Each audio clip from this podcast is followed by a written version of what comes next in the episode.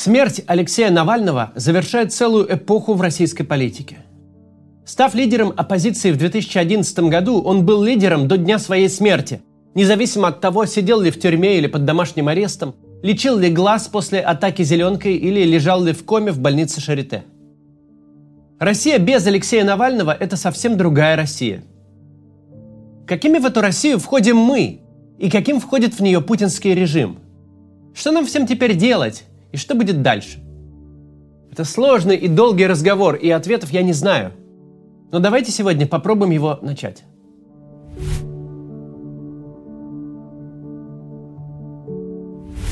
Начнем вот с чего. Раньше, когда мы говорили «война», то чаще всего имели в виду Вторую мировую. У нее реально будто бы есть сюжет. Точное начало, точный конец, очевидные результаты и последствия – Явное зло накатило на мир, творило кровавый ужас, но хорошие ребята собрались силами и его разгромили. Злодеи частично перебиты, частично посажены в тюрьму, а мир навсегда изменился. И когда мы смотрим на сегодняшние войны, ну, например, на войну России с Украиной, мы вновь говорим о победе. Мы ждем, что у них будет явный конец и понятный результат. Мы ждем условного флага над Рейхстагом и Нюрнбергского процесса. Но кто нам сказал, что так должно быть? Если мы посмотрим на войны 20 века, то большинство из них закончились ничем. Иран с Ираком воевали 8 лет, положили около миллиона человек с обеих сторон, но граница не сдвинулась и режимы не пали. Вся история постколониальной Африки – сплошные войны, иногда длиной в десятилетия, причем невероятно кровавые. Но если сравнить карты Африки 50 лет назад и сейчас, то там названия стран менялись чаще, чем изменялись границы. Перебили кучу людей с обеих сторон, ничего не достигли и расползлись при своих. Это скорее норма. А то, чего мы ждем, укушенные школьной истории, это исключение. Первое, что нам нужно с вами сделать, это отучиться от мышления сюжетами. Нас формирует литература и кино, где есть начало и конец, есть герои и злодеи. Почти всегда герои побеждают, а злодеи наказаны – нам кажется, что сегодня все настолько ненормально, что просто не может длиться долго. Что мы близки к какой-то финальной битве, где в итоге добро победит, потому что нагонять ужас дальше некуда. 20 век с его яркими взлетами и падениями режимов нас в этой мысли укрепляет. Кажется, что это правило. Офигевший деструктивный режим доводит граждан до ручки и падает. Но надо понимать, что в реальном мире нет никаких сюжетов. Зло не всегда проигрывает – Злодеев не всегда наказывают. А главное, если не смотреть на Европу 20 века, а чуть глубже и шире, то окажется, падение режима за месяцы и годы с тех пор, как он сошел с ума, это не правило, а эксцесс. Медленная деградация длиною в десятилетие. Вот правило. Люди, у которых в руках власть и ресурсы, не собираются быть поверженными злодеями в нашем кино. Они хотят держать власть до последнего и могут себе это позволить.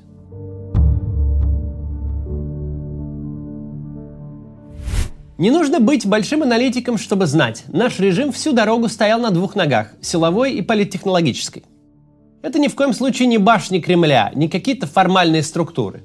Это просто люди вокруг Путина, которые в силу возраста, происхождения, характера и карьеры привыкли решать проблемы двумя разными путями. Одни решают задачи политическим путем. Пропаганда, манипуляции с выборами, генерация ложных тем для обсуждения – они отвлекают внимание от сущностного, но плохого и перенаправляют фокус на вымышленную реальность, выгодную режиму. Они всегда думают, каких бы кандидатов допустить, чтобы все выглядело прилично. Им важна процедурная легитимность, чтобы все контролировать, но при этом выглядеть солидно. Они годами поддерживают сложнейший эквилибриум из мнимой и настоящей оппозиции, обеспечивая псевдоплюрализм политических мнений когда каждая партия должна тщательно окучивать свою долю электората, но ни в коем случае не расширять круг сторонников. Эти персонажи понимают, что любое правление держится на общественном согласии, что гораздо безопаснее править где-то обманом, где-то подкупом, где-то ответом на очевидный запрос, чем полицейскими дубинками, уголовными делами и пытками. В какой-то мере «Эхо Москвы», телеканал «Дождь» и свободный интернет, независимые политики и спикеры – это компонент всего этого режима. Не как Владимир Соловьев и Дмитрий Киселев в федеральном эфире, конечно, но тоже компонент. Ведь активную часть общества нужно слышать и работать с ней, где-то уступая, где-то манипулируя, где-то присоединяясь. Ведь если всех критиков режима закатать в асфальт и загнать в подполье, то в итоге получится не искомая тишина и стабилизация, а радикализация. Именно политтехнологи привели Путина к власти. Они совершили невозможное. У них был тип без биографии, с нулевой известностью, без сторонников, безо всякого политического опыта. Он никогда и никуда не избирался, стеснялся камеры. Он был ставленником феноменально непопулярного на тот момент Ельцина. А через какие-то полгода стал безальтернативным кандидатом в президенты. Если не учитывать, сколько горя стране принесли их действия, если просто оценивать их профессионализм, как будто мы выдаем статуэтки политтехнологам, то избрание Путина в 2000 году – это потрясающий успех. Не нарисованные ЦИКом, а реальные десятки миллионов людей по своей воле отдали голос человеку, о котором ничего не знали. Политтехнологи знали, Москва не Магаданская область. Столичного мэра нельзя просто назначить. Мэру Москвы нужна собственная легитимность, не выданная из Кремля. Он должен пройти выборы, похожие на настоящие, насколько это возможно – за него должны поставить галочку реальные люди, а не сотрудники ГБУ «Жилищник». Допуск Навального, лидера оппозиции, был некоторым риском, но думали они, что риск допустимый, и он того стоит. Всю дорогу наш режим держался именно на политтехнологах. На тех, кто мастерски создавал впечатление и пудрил мозги миллионам. На тех, кто держал хитрый баланс между контролем и конкуренцией, цензурой и плюрализмом на тех, кто умел где нужно давить и запугивать, а где нужно уступал, подкупал, переманивал и кооптировал. Вторая опорная нога режима существует в совершенно иной логике. Это те самые пенсионеры спецслужб, условный Патрушев. По их представлениям показывать фокусы, ставить яркие мюзиклы, жонглировать бензопилами на потеху публике, а еще эту публику в антракте кормить вкусными пирожками – все ради того, чтобы она тебя приняла и полюбила, так вот все это вообще не нужно и даже как-то позорно – Зачем добиваться симпатий от людей, которым ты можешь звездануть дубьем промеж глаз? Почему большое начальство, серьезные уважаемые люди с дворцами и миллиардами должны искать одобрение у брянского дворника или московского хипстера? Хватит простого страха. Вполне достаточно, чтобы они знали, залупнуться против начальства, что-то поперек сказать или куда-то выйти, и их немедленно скрутят в бараний рог. Проблемы индейцев шерифа не волнуют – и уж тем более ему до фонаря их мнение. Логика такого себе классического начальника самодура, который всех, кто ниже него по иерархии, считает грязью, которую только и можно, что давить сапогом. Коллективный Патрушев не приводил Путина к власти. Это Путин привел Патрушевых в Кремль. Это он постепенно окружал себя людьми, похожими на него самого, одного возраста, происхождения, с теми же воспоминаниями, оценками, реакциями и темами для разговора. С годами, как и положено такого рода режимам, влияние ближнего круга росло. Чем более персоналистским становился режим, чем больше было завязано лично на Путина, тем более важным активом становилась физическая к нему близость. Важнее, чем формальная должность, собственность, цифры на банковском счете. Ведь если ты постоянно общаешься с Путиным, разделяешь его точку зрения, поощряешь картину мира, смеешься над его шутками и веселишь своими, то можешь влиять на принятие решений. А все остальное, должности, активы, это все само нарастет. Надо отдать должное, Владимир Путин долгие годы делал для этого вот своего условного Совета Безопасности все возможное, одаривал их по-царски. Они стремительно прибирали к рукам активы, их дети возглавляли госкомпании и становились министрами. Каждый из них стал заметным акционером России как государства. Но до определенного момента у Путина хватало ума не допускать этот клуб ветеранов спецслужб до политических решений – в любом кризисе за первые 20 путинских лет мы видим рациональную и продуманную политическую логику. Когда футбольные фанаты в 2010 году устроили настоящие беспорядки на Манежной площади, туда не отправили солдаты бронетехнику. Наоборот, Путин приехал на могилу убитого болельщика, чья смерть стала причиной протестов. Когда рабочие алюминиевого завода Дерипаски в Пикалево перекрыли федеральную трассу, Путин призвал Дерипаску к ответу, а не прислал космонавтов подавлять бунт – даже реакция на массовые протесты в декабре 2011 года была очень грамотной. Отступить, помолчать, пойти на уступки. Вернуть выбор губернаторов, дать людям перегореть и выдохнуться. Пережить выборы, а уж потом давить. Уже потом устраивать разгоны и дело 6 мая. Те, кто верит только в силу и жестокость, никогда бы не додумались, что тлеющий протест гораздо проще и безопаснее пригасить, чем пылающий. Мог ли Путин свернуть сам себя, как Янукович три года спустя. Мог ли утопить болотную в крови, вызвав озверение общества на ровном месте? Конечно, мог. Но тогда реакцию государства обеспечивали пусть циничные, но грамотные люди, которые знали, что дубинками размахивать надо в нужное время. И это время не сейчас. Если бы Путин, придя к власти, сразу отдал политику в руки дуболомов, у которых на 7 бед один сломанный на Лубянке позвоночник, то мы уже давно забыли бы фамилию Путин. Чтобы держать власть насилием, нужна такая степень контроля над обществом, такая железная вертикаль, Такая зависимость системы от одного человека, которой и близко не было 20 и даже 10 лет назад. Весь наш прежний мир, к которому мы привыкли, где умели жить и работать, создан политтехнологами. Людьми, которые все более виртуозно пытались нас обмануть, манипулировать и ограничивать. А мы учились этот обман разгадывать, не поддаваться на манипуляции и обращать ограничения себе на пользу. В России невозможно зарегистрировать политическую партию. Правила тщательно и умышленно сделаны невыполнимыми – ну хорошо, тогда Алексей Навальный создает партию без партии, чтобы штабы по всей стране были как бы без партии, но были. А мы идем оживлять коматозное яблоко. Они нам невыполнимые требования по сбору подписей. Мы превращаем сбор подписей в избирательную кампанию. Они нам не допуск никого и никуда, а мы скидываем большого единоросса в пользу водителя автобуса. Они бесконечно меняют правила игры, мы находим дыры и оборачиваем ограничения против авторов – даже когда пошло ужесточение цензуры, того нельзя, сего нельзя, за это оштрафуют, зато вообще посадят. Мы внимательно читали новые законы и все равно распространяли свободную информацию, до которой не докопаешься. Мы боролись с противником, похожим на нас.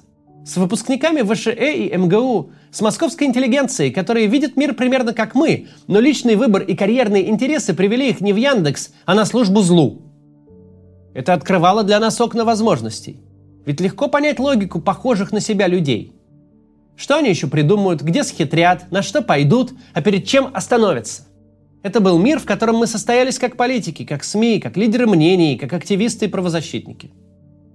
С убийством Алексея Навального этот мир закончился. Теперь политическое убийство – это главное событие избирательной кампании. Система больше не смущает за месяц до выборов разгонять панихиды, избивать и задерживать людей за публичную скорбь. Это значит, что сегодня вся политическая власть в руках коллективного Патрушева.